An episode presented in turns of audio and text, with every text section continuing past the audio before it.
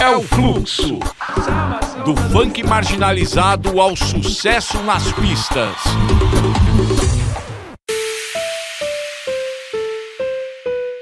Oi pessoal, tudo bem? E pois é, chegamos ao quinto e último episódio da nossa série. Ao longo dos últimos capítulos, abordamos temas com a história do funk, criminalidade, preconceito e ostentação. Agora, para finalizar, vamos conversar um pouco sobre o futuro do gênero no país. Para isso, tô com os parceiros de sempre, Arthur e Bernardo. Tudo bem com vocês? Oi, eu sou o Arthur Miranda e como o João adiantou, além do nosso debate, vamos ouvir a opinião dos nossos convidados sobre o futuro do funk, gênero que cresceu tanto nos últimos anos. É isso aí, Arthur. Eu sou Bernardo Campos e hoje teremos a presença ilustre de diversos especialistas que já passaram por aqui. Para começar, vamos ouvir a opinião do Tauan Dias, membro do coletivo Funk no Poder. Então esse futuro que eu, que eu vejo é de mais respeito ao funk, que ele seja também amplamente é, reconhecido. A gente viu algo muito bacana né, quando ele foi inserido no, na categoria de, de música urbana no Grammy Latino, isso esse ano, né? Então funk brasileiro é, já, já ultrapassou essas barreiras geográficas do Brasil, mas isso já há muito tempo, né? Já em 90, em 2000, a gente já tinha funkeiros viajando para fora e levando a música funk. É, então esse futuro que eu vejo é de mais respeito e mais colaboração com o próprio movimento. Também vejo um futuro de leis que legitimam e essa legitimidade ela já está dada, mas é uma legitimidade legal, né, que ampare e cuide do nosso movimento, porque ele tem sido muito importante para essa juventude da periferia, é, tem gerado renda, tem movimentado a nossa economia, né, seja a economia local, onde acontecem alguns bailes, ou mesmo no próprio Brasil. É possível dizer que o funk hoje faz parte do sonho de muitos moradores de comunidades que desejam condições financeiras melhores para eles mesmos e para as suas famílias.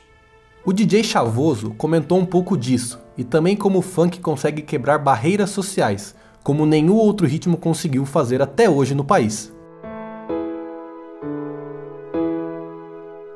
Várias coisas que demonstram que o funk está chegando num patamar que a galera nunca imaginava que a quebrada, que a quebrada podia proporcionar.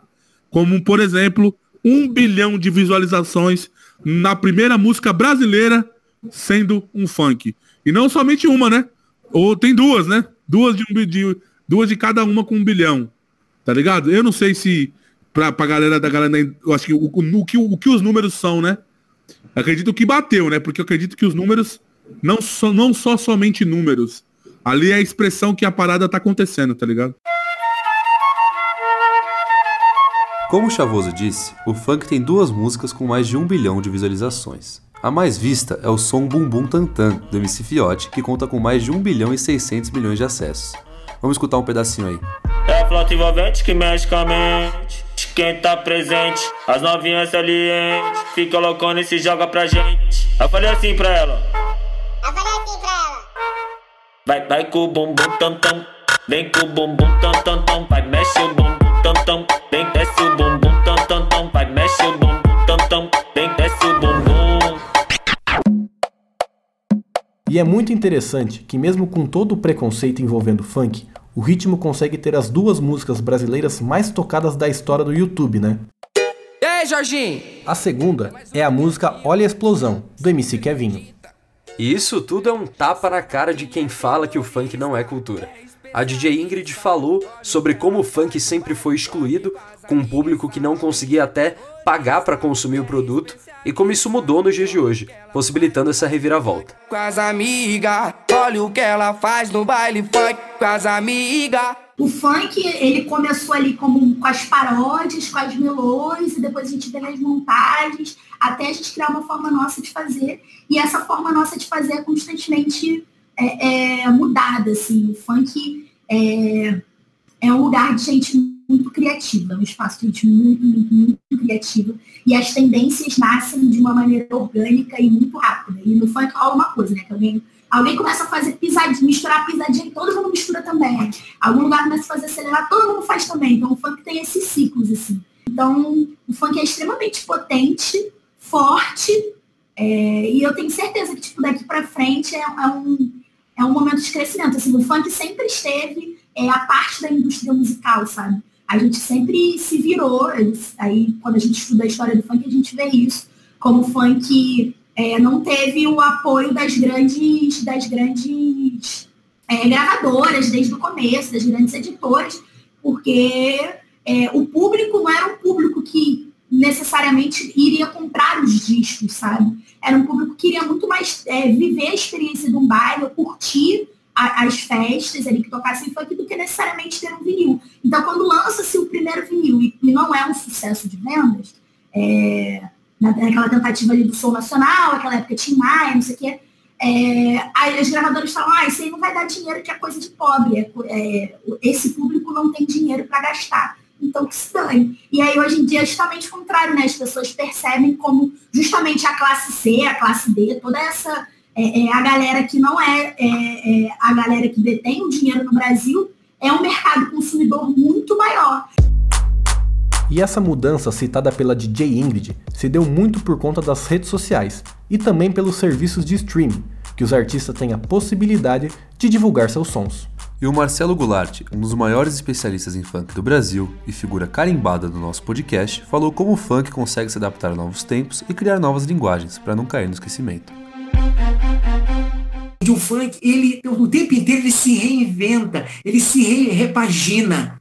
Então ele vai continuar assim, se reciclando, ele vai continuar, sabe, se reinventando, ele vai continuar é, é, buscando meios de poder sabe, é, trilhar novos caminhos. E eu acredito, João, é, a gente pode, hoje a gente consegue ter uma concepção do que é passado, presente, futuro, né? Essa coisa quântica, né? a simultaneidade dos tempos, porque a internet nos, nos dá isso, nos dá essa dimensão.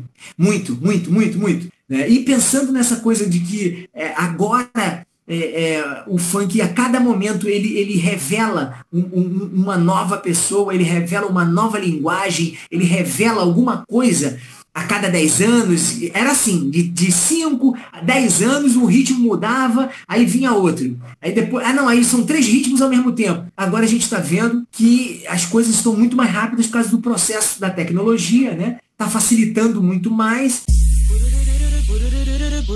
E além dessa questão de adaptação, o funk também traz como característica uma questão de inclusão. Falando em inclusão, o Tiago de Souza, ou Tiagson, que faz um doutorado sobre funk na USP, citou que esse fator inclusivo é essencial para que o ritmo continue fazendo sucesso. O fato da gente precisar que algo seja importante para poder legitimar aquilo também é, é, é, questionável, sabe? Eu não sei se funk precisa ter essa importância, mas eu acho que ele tem essa importância política de ser uma música de, de também uma resistência, né?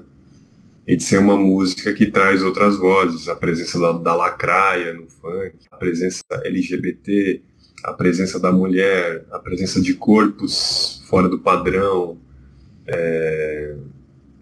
Acho que a mensagem é o funk como essa coisa dionisíaca dos prazeres e que a sociedade condena o tempo todo quem se entrega aos prazeres da carne.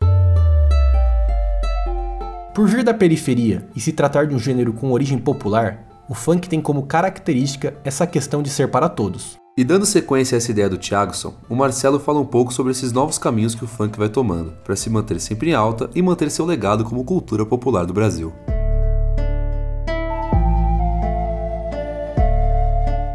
Então o que acontece é o seguinte, então o funk como ele advém da cultura popular, e ele se enraiza como uma das linguagens mais fortes né, das últimas gerações, é, das cinco décadas. Eu acredito eu que ele vai continuar é, é, sempre buscando essas frestas, sempre buscando novos caminhos, vai continuar promovendo o encontro, que na verdade é um encontro que ele faz com tudo. O funk ele não, ele não tem menor preconceito, ele não tem menor discriminação. O funk ele se mescla com tudo.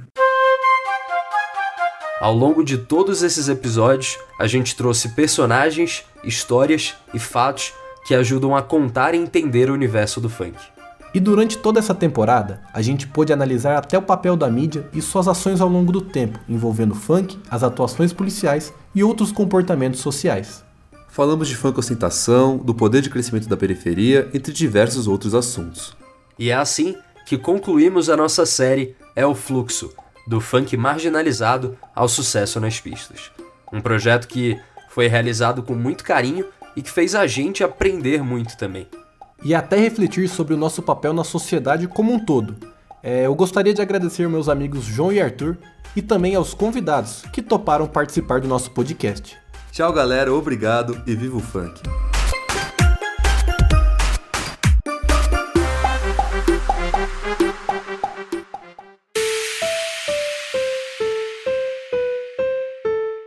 Podcast É o Fluxo, do funk marginalizado ao sucesso nas pistas, é uma produção dos alunos do oitavo semestre de jornalismo da ESPM São Paulo, Arthur Miranda, Bernardo Campos e João Pedro Melo.